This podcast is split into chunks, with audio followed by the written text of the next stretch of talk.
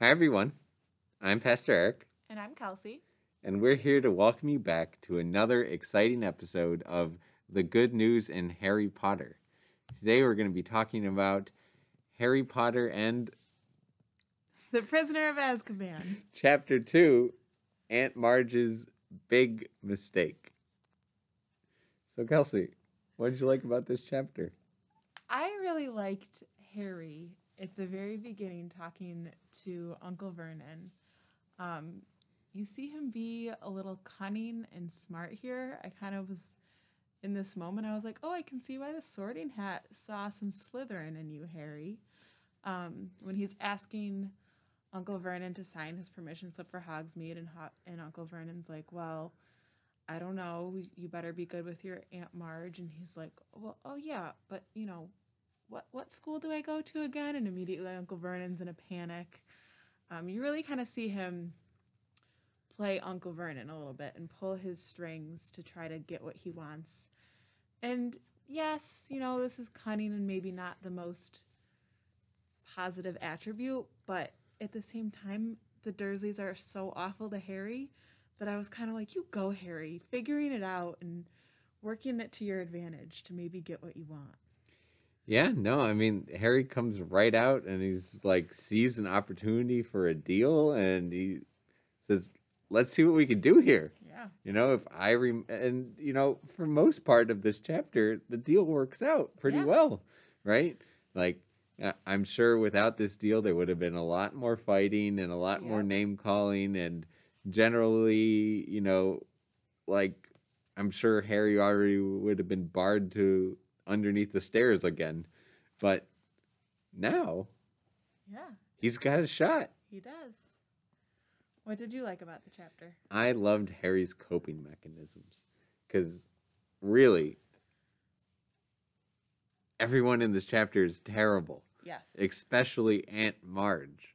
She's the worst. And Harry just as like I'm just as I was reading, I was picturing him just like kind of zenning out and thinking about like I don't know how you take care of a broom. Do you like polish the handle or like straighten out the bristles or something in this Yeah. kit that Hermione sent and just thinking about all of that that he's going to do or thinking about Hogsmeade and thinking about these things that he's looking forward to and just you know just kind of sitting there blank faced and just like letting this woman just yell at him Yeah, I give him a lot of credit for being able to keep his mind on these positive things that he's looking forward to so that he doesn't react to all the stuff that Aunt Marge is throwing at him. yeah honestly thank goodness there's a deal on this because man with how bad aunt marge is i'm sure that harry probably would have like actually literally done magic to her on purpose Yeah, for sure. what don't you like about this chapter kels I mean, Aunt Marge, number one, she's just the worst. Um, but I also just, you know, there's nothing about Aunt Marge that I liked, but I really didn't like how insensitive she is to Harry. She speaks about Harry and his parents as if they're he's not even in the room, and that the things that she's saying wouldn't be hurtful to him. Um, and I just think that's so insensitive, and there's no empathy for Harry at all in this chapter. yeah the things she says are like just really awful Yeah. like you know even like you know I, I've I've read this book a couple times and just rereading it again. It's they're so bad that I'm still shocked. Yeah. And like to think like that's how you treat another human being is just baffling. No matter how much you know you don't like this child, it's still a child. Right.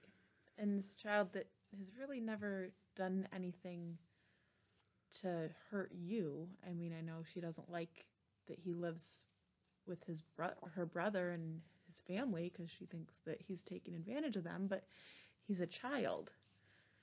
Yeah, I mean, like, you know, we see Harry like wheeling and dealing this chapter, but he's not. It's not like the Dudleys are hurting up because Harry's taking all their stuff. Mm-hmm. Right. and he barely eats their food, so I'm actually surprised they have any food left with Dudley in this book. Oh my goodness. Dudley's consuming in this chapter is ridiculous. Everything. He Yeah. just sits at the table and eats and watches TV. That they had to get him a second TV for the kitchen so he didn't have to move from the kitchen to watch TV. No, it's just honestly like e- even like you know the reason he goes up and hugs Aunt Marge is to get you know twenty pounds. Yeah. It's just you know everything about Dudley is about you know taking in this book. He's just he's almost as one dimensional as Wood. yes.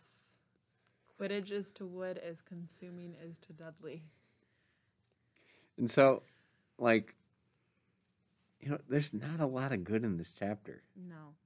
you know we, we leave off on a bad note and i think we see like just the vileness of the human of human nature in this in many characters even a Mhm. twinge in harry himself Yes.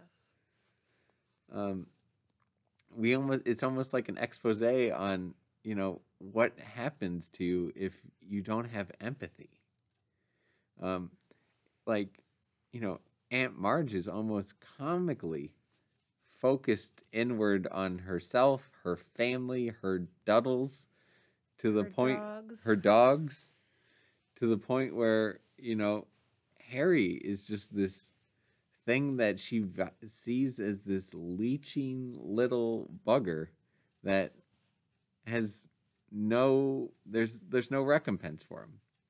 And so i think it shows us on what happens to us when we focus in on our own needs.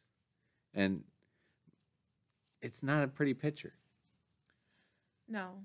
I think, you know, obviously it's important to take care of yourself and your needs, but if that's all you're concerned about and all you're doing is taking from the world and not making sure you're giving back, you're going to become as unempathetic as Aunt Marge or as gluttonous as Dudley. So as you go out in this world, people of God, make sure you spend a little less time looking inward and a little more time looking outward. Try and find that piece of God in each and every one of us so that you don't become so one dimensionally bad.